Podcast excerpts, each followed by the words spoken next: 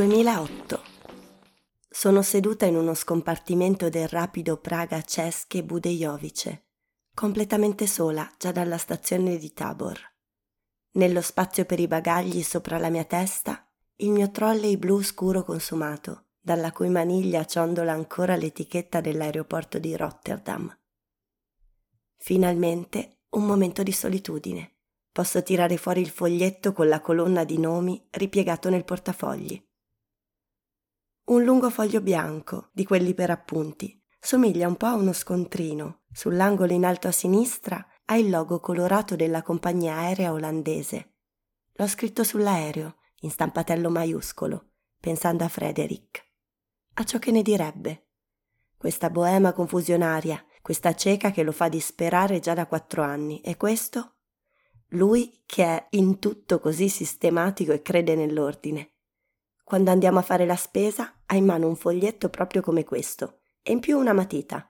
Getta gli acquisti nel carrello e cancella gli articoli dalla lista. Nel taschino della camicia ha una calcolatrice per fare il totale della spesa già fatta, in modo da non avere sorprese alla cassa. Ed è esattamente così che farò io adesso, mi dico, mentre scorro lo sguardo sul foglietto dall'alto al basso. Cancellerò i nomi, Voglio vedere tutte le persone della lista, parlarci, guardarle dritto negli occhi, qualunque cosa sia successa fra di noi in passato. Papà, Honza, Anna, Milada, Stenek, il signor Tuschl, la dottoressa Breikova, il signor Bertak, Ciose, Nadia, Petr, Olina. In tutto dodici nomi la dozzina di persone importanti del mio passato. Mi fermo sugli ultimi due e rifletto sul perché li ho scritti per ultimi. Inconscio? Li ho rimandati, nascosti alla fine. Preferisco guardare il paesaggio della Boemia meridionale che scorre fuori dal finestrino e ripensare a ieri sera. Io e Frederick, a casa. Abbiamo stappato una bottiglia di vino per brindare alla mia partenza. Abbiamo bevuto a letto e io ho scherzato sul fatto che potrà riposarsi da me per un mese intero. Per due settimane buone prima della partenza non ho sentito altro che storielle e leggende sulla mia famiglia. Cominciavo a dargli sui nervi. Una volta addirittura mi ha aggredito chiedendomi se per caso pensavo di essere l'unica al mondo ad avere problemi in famiglia. Lui dice che è normale. A te sembra normale che io non veda mio fratello da vent'anni? Mi ripeto questa domanda ad alta voce nello scompartimento vuoto e ricordo ancora una volta a me stessa le regole fondamentali di questo viaggio, stabilite prima della partenza. Regola numero uno.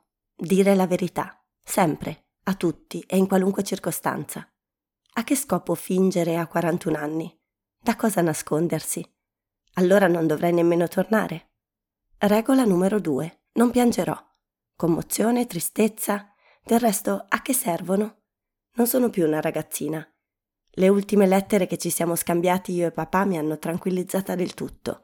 L'operazione è andata bene. Ieri lo dovevano dimettere dall'ospedale e stasera suonerò alla sua porta. Tutto torna. Andrà bene, mi dico per l'ennesima volta, e mi sistemo sul sedile, nervosamente. Intanto è calata la sera. Sto in piedi vicino al finestrino e vedo già in lontananza le luci della città. Manco da 15 anni. Il vagone ha uno scossone. Mi tengo a una maniglia e osservo la città come non la ricordo, circondata di supermarket, pompe di benzina e bassi edifici squadrati. Un attimo dopo il treno a spasmi si ferma. Mi tiro dietro il trolley lungo la galleria che parte dal binario. Di fronte alla stazione studio l'orario dei mezzi pubblici della città. Al quartiere di case popolari mai non arrivano più gli stessi numeri di un tempo. Scendo al capolinea dell'autobus numero 3. Il trolley dietro di me sbatte con le rotelle sul marciapiede lastricato. Mi trovo al centro del caseggiato. Non più i grigi prefabbricati che conoscevo, ma un'intera tavolozza di colori pastello. Mi guardo tutto intorno, giallo, azzurro, verdino. Le case giocano con i colori e l'edificio di dieci piani dove vive papà ha un numero enorme dipinto sulla facciata colorata. L'ascensore si è fermato all'ottavo piano e io suono alla porta. Si apre e vi compare mio padre, sorretto da due stampelle, incanutito. Entra, sorride. Gli do un bacio sulla guancia e lo abbraccio con cautela.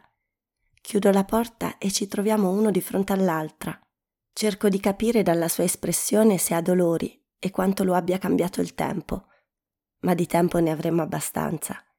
Mi faccenno con la stampella di seguirlo. Quanto è stato difficile riconoscere il quartiere all'esterno, tanto è stato facile ritrovare tutto al suo posto qui dentro. La stessa scarpiera graffiata all'ingresso, la stessa tenda sbiadita alla finestra del soggiorno, comprata tempo addietro ancora con mamma. Il blocco centrale prefabbricato dell'appartamento composto da cucina e bagno in formica e la radio a transistor dalla quale in cucina strimpella una banda folk. Erano secoli che non sentivo una cosa del genere. Mi scuote un po' e mi riporta indietro di vent'anni, ma mi contengo e mi sforzo di concentrarmi sull'attimo presente e di restare calma. Do a papà il pacchetto regalo con il formaggio olandese e la cioccolata. La serata scorre via a una velocità incredibile. Ci diciamo più che altro cose pratiche. Gli chiedo se segue una dieta e che cosa devo cucinare, quando avrà il primo controllo in ospedale, se ha ancora dolori, se ha tutti i farmaci che gli servono a casa e dove si trovi la farmacia più vicina, dove andare a fare la spesa. Perlustro il frigorifero. Dice di non avere fame ma io prendo la sporta e faccio una corsa all'alimentari. È a circa cento metri e una mezz'oretta dopo sono di ritorno. Non vede l'ora di mangiare un pasto come si deve, dopo quelle sbobbe dell'ospedale. Spera che non farò esperimenti e che non gli cucinerò qualche specialità olandese. Ridiamo. Ancora non riesco ad abituarmi alla sua faccia, a come è cambiata in questi anni. Le rughe profonde, i capelli più radi, il viso smagrito. A lui forse succede lo stesso guardando me. È vero che poco tempo fa gli ho mandato una foto di me e Frederick, ma anche lui mi guarda come qualcuno di familiare, conosciuto chissà quando.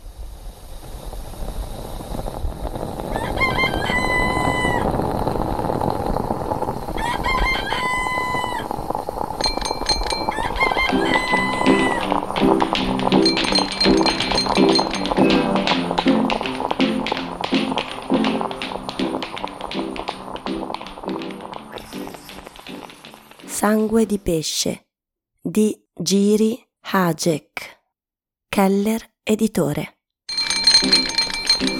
Lunedì intro. Entrare nella settimana con le prime pagine di un romanzo. Legge Marta Marchi, Samba Radio. Sceglie il romanzo. Elisa Vettori, due punti, libreria.